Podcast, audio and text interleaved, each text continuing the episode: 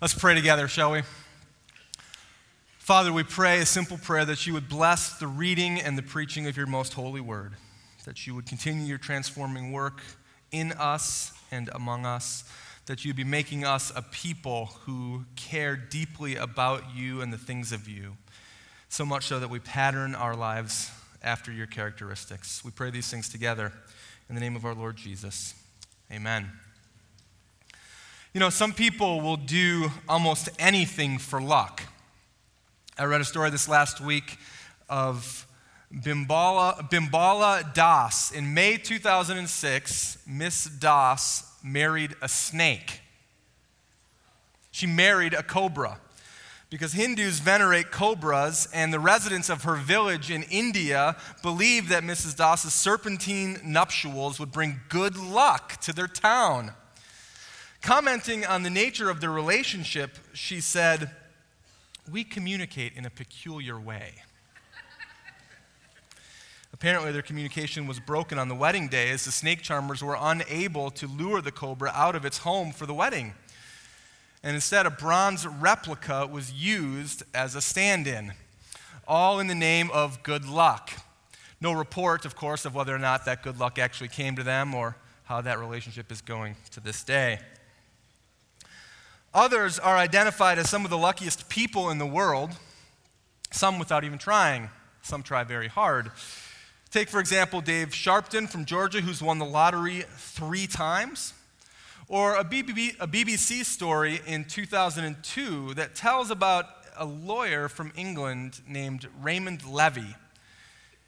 Raymond Levy has survived not just one, not just two, but he had survived three bombings throughout the course of his life. The first happened in 1978 in Manchester City while he was driving his car when an IRA bomb went off just 20 feet from his car. In April 1992, he was staying at a synagogue flat near the Baltic Exchange in London when it too was subject to a bomb attack. And his friends were hit by the shrapnel. He escaped unscathed. In 1996, a double decker bus was blown up in Aldwych, London, killing three people and injuring eight more. And at the time, Levy was in a car at a red light within the blast radius. While the scene was being evacuated, he entered the bus to try to switch off the engine and prevent the gas tank from exploding. Now, depending upon how you look at it, he might be considered to be one of these guys that trouble follows him wherever he goes. Or as many people have claimed, maybe he really is the luckiest guy in the world. Well, this morning we continue our series in the book of Ruth. And I want to ask you to grab a Bible with me to Ruth chapter 2. And the reason why I introduced the sermon today with the idea of luck is that some look at what's happening in Ruth, Ruth chapter 2 as one of the luckiest possible things that could have happened to these two widows. Others might chalk it up to chance. Still, some will say that it was fate. But as Christians, we don't believe in luck, chance, or fate. As Christians, we believe in something called providence. And here in Ruth chapter 2, we see this directive care of God as expressed in providence for his people. Ruth 2 is found on page 222 of the Pew Bible. And we're going to look at it in different chunks today. But let me set the stage for you in case you missed last week. The book of Ruth is really about two widows, Naomi and Ruth. Naomi and her husband, Elimelech, moved to the far off land of Moab. They were full. They had two sons. These sons got married to Moabite women. And as time went on, Elimelech, Naomi's husband, died. Sometime after that, her two sons also died, leaving three widows alone in the land of Moab. One of the daughters in law went back to her family in her home country, but Ruth clung to her mother in law, Naomi, and made an oath to her that she would not leave her as long as she lived. And so they went back to Bethlehem, Naomi's hometown, and in doing so, Naomi was bitter toward God and this bitterness blinded her from the blessings that God was trying to do in her life. They returned to Bethlehem, and Naomi claimed that she went away from Bethlehem full. While they were in Moab, the Lord had his hand against her, and now she was empty. And she was blind to what God was doing in her midst, even now in this time. Because as we read this story today, we see the reality that despite what Naomi feels and despite what Naomi sees with her very eyes, that God himself is actually taking this woman from empty and he's starting to fill her back up again. And so there we pick up the story in Ruth chapter 2, starting at verse 1, and we see that God provides for them, and he provides through the hard work of this daughter in law named Ruth. It says this Now Naomi had a relative of her husband's, a worthy man of the clan of Elimelech, whose name was Boaz. And Ruth the Moabite said to Naomi, let me go to the field and glean among the ears of grain after in him whose sight I shall find favor. And she said, Go, my daughter. So she set out and went and gleaned in the field after the reapers. And she happened to come to the part of the field belonging to Boaz, who was of the clan of Elimelech. And behold, Boaz came, to Bethlehem, came from Bethlehem, and he said to the reapers, The Lord be with you. And they answered, The Lord bless you. And then Boaz said to his young man who was in charge of the reapers, Whose young woman is this? And the servant who was in charge of the reapers answered, She is the young Moabite woman who came back with Naomi from the country of Moab. She said, Please let me glean and gather from among the sheaves after the reapers. And so she came. And she has continued from early morning until now, except for a short rest. The story begins with what appears to be dumb luck. Verse 3 tells us that she happened to come to the part of the field belonging to Boaz. We will come to see this is far from simple chance or luck, but God is actually directing the situation from behind the scenes. Put yourself in Ruth's shoes for a moment. Her husband is dead. She's a foreigner in Bethlehem and she finds herself attached to a mother in law who's bitter toward God and bitter toward the people around her. The shock of the culture alone must be paralyzing in its effect, never mind trying to figure out how to function as a widow in this new place. And so, what does she do when she's at this crossroads where she's, in essence, paralyzed with what to do, and her mother in law is not much help to her? Well, Ruth did the only thing that she knew to do to improve the situation. She went out to work to try to provide for the two of them. When Ruth didn't know what to do next, she simply did the next right thing. And you hear me say that from time to time because I think it's an important reminder for us. We reach these crossroads in life all the time when we feel paralyzed. I don't know what to do next. When you don't know what to do next, do the next right thing. And that's exactly what Ruth does. To understand what's happening here, you need to understand this ancient world practice of gleaning. Poor people and widows were often allowed to glean the fields during harvest time. And so the stage is set. In Boaz's fields, he has reapers. This is during the barley harvest. They go through and they cut down the stalks of barley. And then another set of servants come after them. In this case, it was young women who would come and they would pick up the stalks and they would bind them into sheaves. Following the young women would come those who would glean. And to glean simply meant that they picked up what was left over. The leftovers on the ground were meant and left there for specifically the poor. This was part of God's welfare program in the nation of Israel. Those who were able to glean were expected to do so. And we see that this is not just practice on Boaz's field, this is actually written into God's law for how his people should function. Deuteronomy chapter 24 tells us about it. It says this It says, When you reap your harvest in your field, and you forget a sheaf in the field, you shall not go back and get it.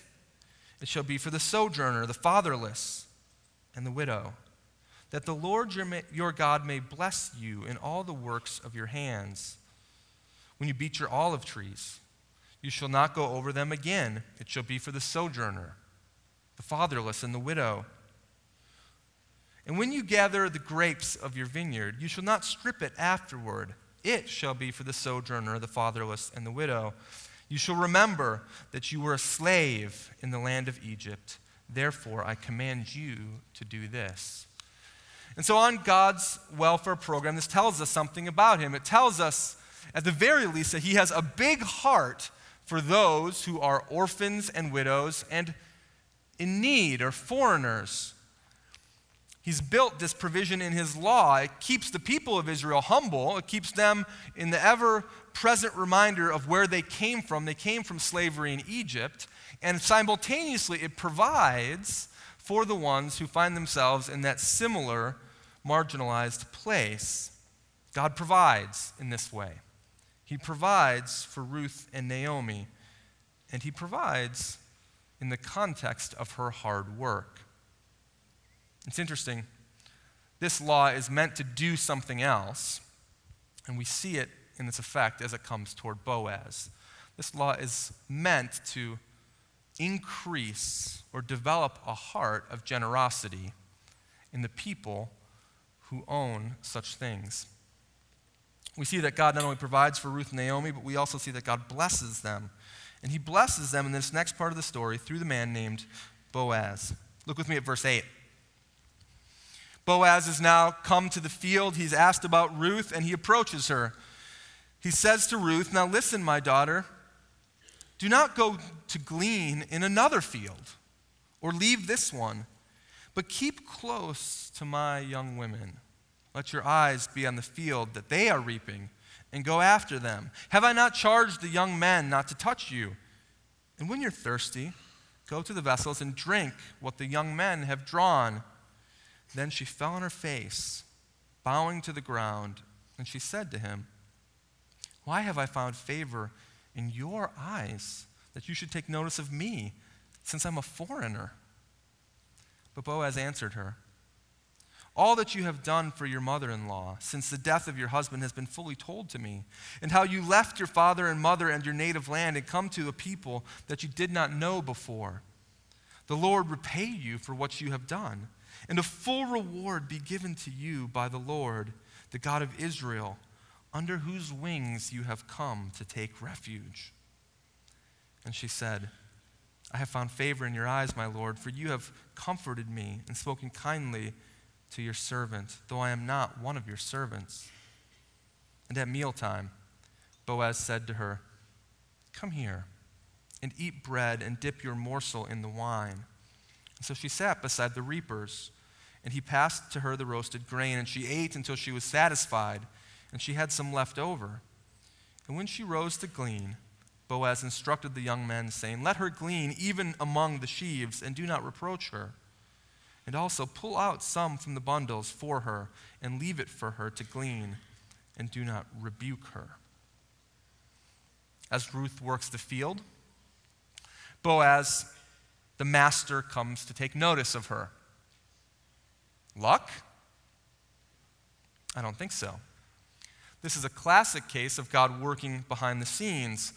And as a little rabbit trail on that note, it is interesting to me as a Christian that, it's, that we so often assume that God isn't working behind the scenes when we don't see it or when we don't feel it.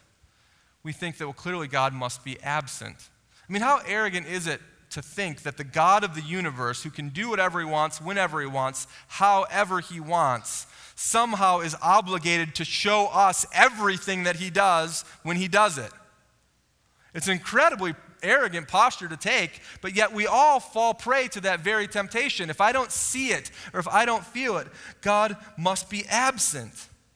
But indeed, we see here that part of the life of faith is trusting that even when we don't see or feel, that He is working behind the scenes to accomplish His purpose and to care for His people. And we call this providence. Providence is God's direction and care for his people. Now, that seemed to be sort of one of the natural reoccurring themes that we had in our last sermon series, we won't go into it at great length. But we see here again that this time God uses this person of Boaz to exercise this type of providential care. Boaz comes on the scene. He notices the foreigner and immediately he talks to her. And what comes next is an incredible sense of increasing generosity to a woman who doesn't deserve it, number one, and number two, who has no claim over the types of things that he's about to do to her. I see at least seven forms of generosity. Look with me, verse 7. He allows her to glean the field in the first place. It was not her right, she needed to ask permission. Verse 8, he allows her to stay in the field. And what we see is that he's going to allow her to stay in the field for two months. Verses 8 and 9, he allows her to glean close to the women without being kicked out under the threat of the men. So the men would function as sort of the bodyguards or the gatekeepers of this field. And if anybody was there that wasn't supposed to be to there, they would get the left foot of fellowship. And the women following behind would come up, and those gleaning were supposed to be back farther. But he's saying, Stay with my women, i.e., take the choicest of the gleanings. Verse 9, he allows her to drink from the men's water source. Verse 14, he invites her to eat with them until she's satisfied. Highly abnormal behavior. Verse 15, he allows her to glean not just near the women now, now he tells her to glean actually among the women. So he's moved her from a place of privilege to a place of even greater privilege. And verse 16, he tells them to intentionally drop some for her to pick up. Not only has God provided for Ruth and Naomi, but he's done so generously. And he's used Boaz to do it. It points certainly to Boaz's character. Boaz recognizes the heart of God for those in need, and he seeks to emulate this in his life. He doesn't simply stick to the letter of the law, but he moves to the depths of the spirit of the law. He has a heart of compassion and generosity. He sees the things that God value as it relates to his profession, and he emulates those things in his own life. I wonder if you do that.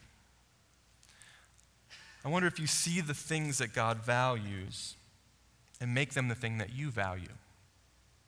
Now, certainly we all do that to some extent, particularly our favorite things, the things that come natural to us or easy to us.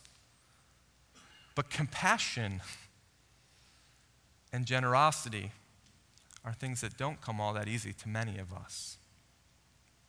One of my favorite definitions of compassion, you've heard me say it before, is that compassion is when your pain is in my heart. When your pain is in my heart, you become compassionate for the other person. And I read recently the story of two kids from Cleveland in a great story of compassion. Maybe you've heard of it before. 2009, ESPN aired a story about Dartanyon Crockett and Leroy Sutton. These were two high school students from inner city Cleveland. And Crockett and Sutton were teammates on the Lincoln West High School wrestling team. Crockett is legally blind, and he was often seen carrying Sutton, who was a double amputee, on his back. The show was produced by Lisa Fenn, who was an ESPN veteran. She'd done stories about all kinds of famous athletes in the past.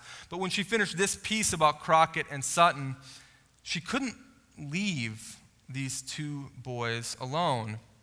She took it upon herself to help the one with no legs, being carried by the one who couldn't see, get to college. She raised donations from around the world. She coordinated college visits. She ensured that the boys were well fed every day. And thanks to her efforts, Crockett became a bronze medalist in judo in the Paralympic Games in London, and Sutton would eventually become the first member of his family to graduate from college. And after all the media hoopla died down, Leroy Sutton quietly asked her, Why did you stay? To which she replied, I love you. And he said, I, I thought you'd say that. But, but why? Why did you stick around and do everything that you did? And Lisa Fenn would go on to write I grew up on the other side of Cleveland, the white side. My parents scrounged up enough money for private school to protect me from the public schools and those people. But Dartanyon and Leroy eased me in graciously. They opened up about their struggles. Dartanyon, with great eagerness, as I think he had waited his entire life for someone to really want to know him and to truly see him. Leroy's revelations emerged much more reluctantly. He had been emotionally abandoned too many times before. But both began to believe that perhaps I genuinely cared. I stayed because I would not be the next on the list of people who walked out and over their trust. I stayed because we only get one life and we don't truly live it until we give it away. I stayed because we can change the world only, we, only when we enter into another's world. I stayed because I love you. Compassion is when your pain is in my heart. And Ruth is flabbergasted at Boaz's compassion and generosity. In verse 10, we see her exclaim, How is this that I have found favor in your eyes? I'm a foreigner. And it's her way of saying, Why, why after all of this, why are you staying? And he gives two reasons. Reason number one is because he had heard of what she had done. And reason number two is because there's a sense in which he desires to emulate the character of God himself. Firstly, he heard of what Ruth had done for Naomi after her husband died, how she clung to her, how she committed herself to loyalty, even in this foreign land of Israel. And he says this very unique phrase in verse 12. He says, May the Lord repay you for what you have done, and a full reward be given to you by the Lord. Now, that poses sort of an important question for many Christians. And maybe we get to the center of that tension point by looking at the two poles. On one side, biblically speaking, and even in this story, we see that God blesses those who do what he wants them to do. he blesses the people who pattern their lives after the things that he would desire of them. Now, the danger, of course, uh, in, in this belief, or the temptation for many of us, is then to say, well, God blesses good people, He damns bad people, and He is the God that just responds constantly to my behavior in this life. And so if I do bad things, He flings lightning bolts at me, and if I do good things, He hands out lollipops. Here's the other pole. The other pole of this is that we know biblically that the greatest blessing in our life as a Christian is found completely apart from anything behaviorally that we do. That God saves people from their sins, He gives them eternal blessing and life with Him, independent of behavior, but only through faith, because He chooses to love us and give grace to us. Now, what's what's the temptation on this side? The temptation on this side is well, once I've made my profession of faith, then I don't really have to care that much anymore about how I re- live the rest of my life. I mean, my ticket is punched, I'm all set. I walked the aisle, I said the prayer in youth group, I kneeled by my bedside, I committed myself to the Lord, and now I can drink, smoke, and chew and go with girls who do.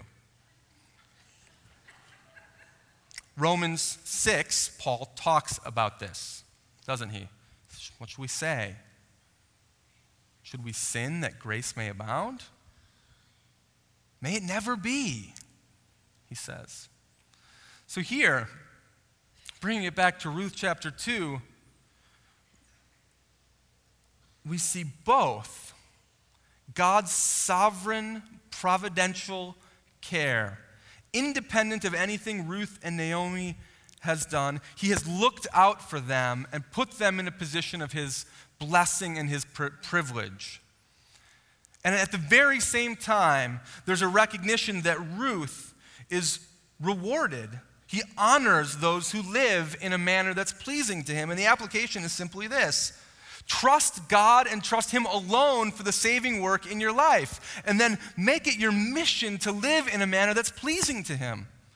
To have your values reflect His values, to have your agenda reflect His agenda, to have His character reflected in the day in and day out happenings of your life. Because it is not insignificant. He actually honors those who live righteously. He honors Ruth in this way because she is reflecting a God in some ways that she's now just for the very first time coming to know.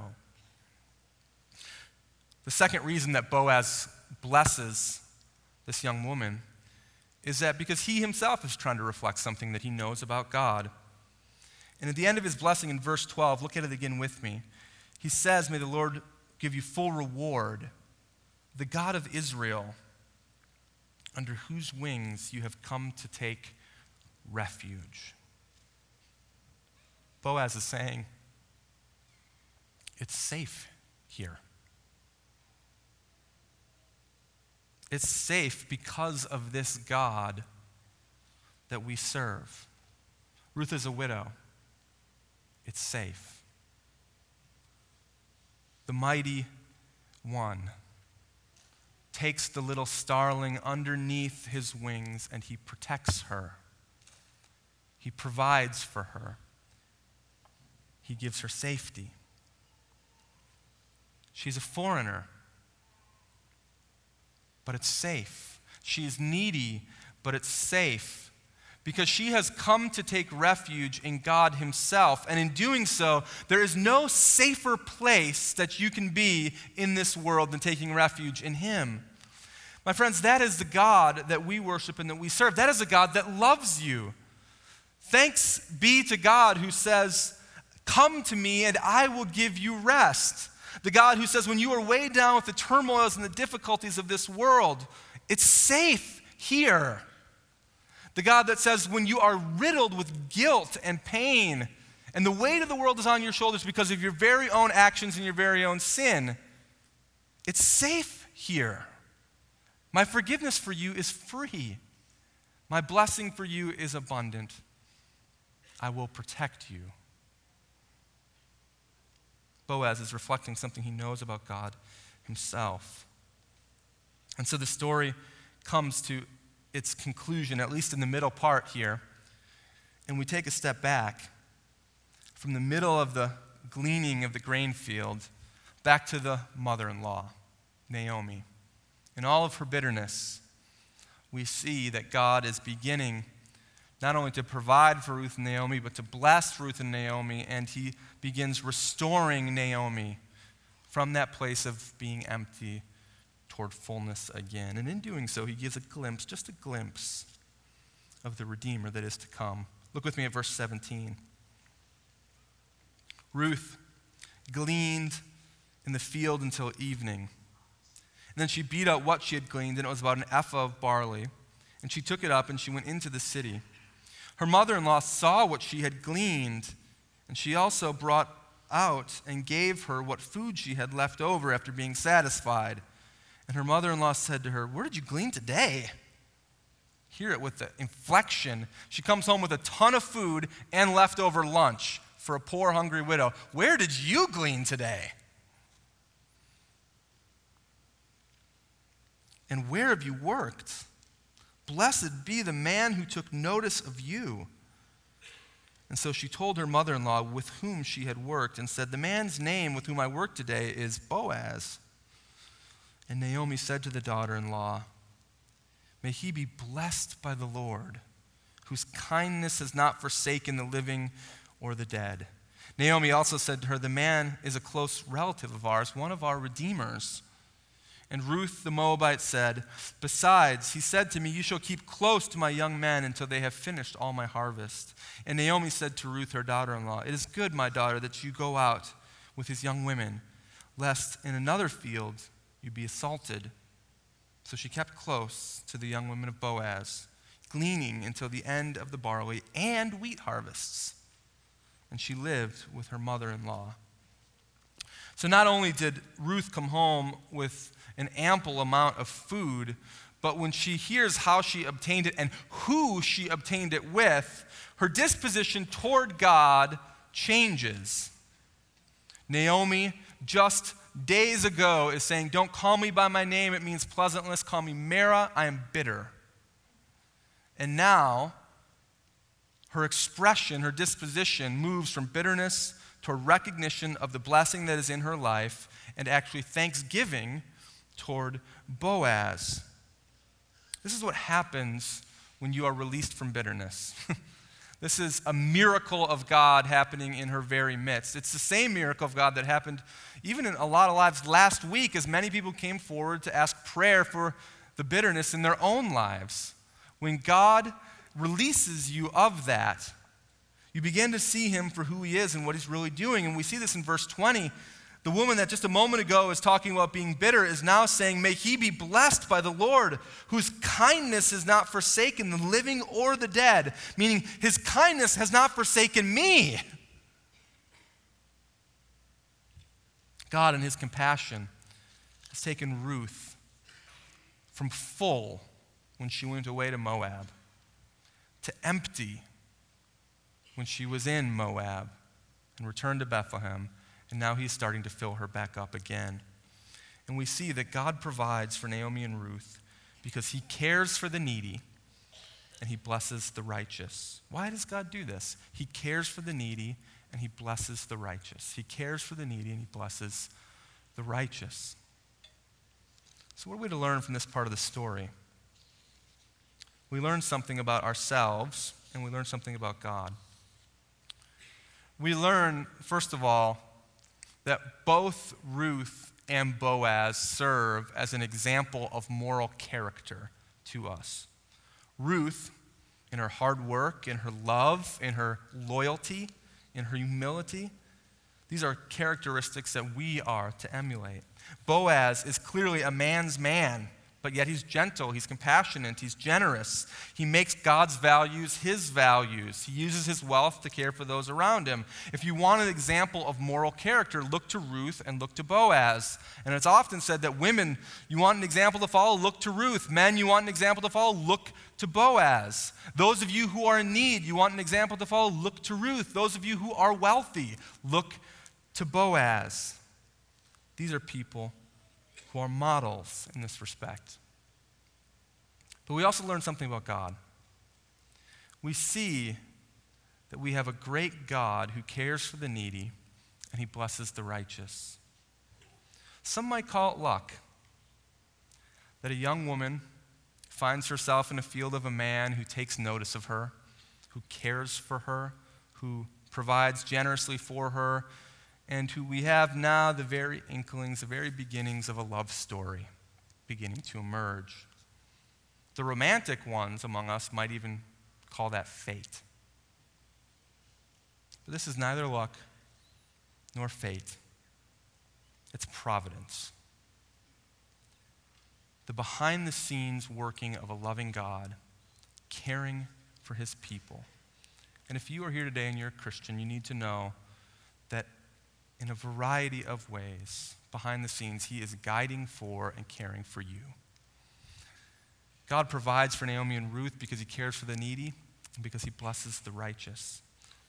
And in case you missed it, there's just a glimpse of the Redeemer to be found in verse 20 as Naomi proclaims that this man, Boaz, is a close relative of ours. He is one of our redeemers. Come back next week and we'll talk about the ongoing nature of this story of redemption. Please pray with me as we close our service in a moment with one more song. Let's pray together. Father, instill in us hearts of compassion and generosity as we see your heart as compassionate and generous as reflected in the person of Boaz. Instill in us loyalty and self sacrificing love and hard work that we see in Ruth.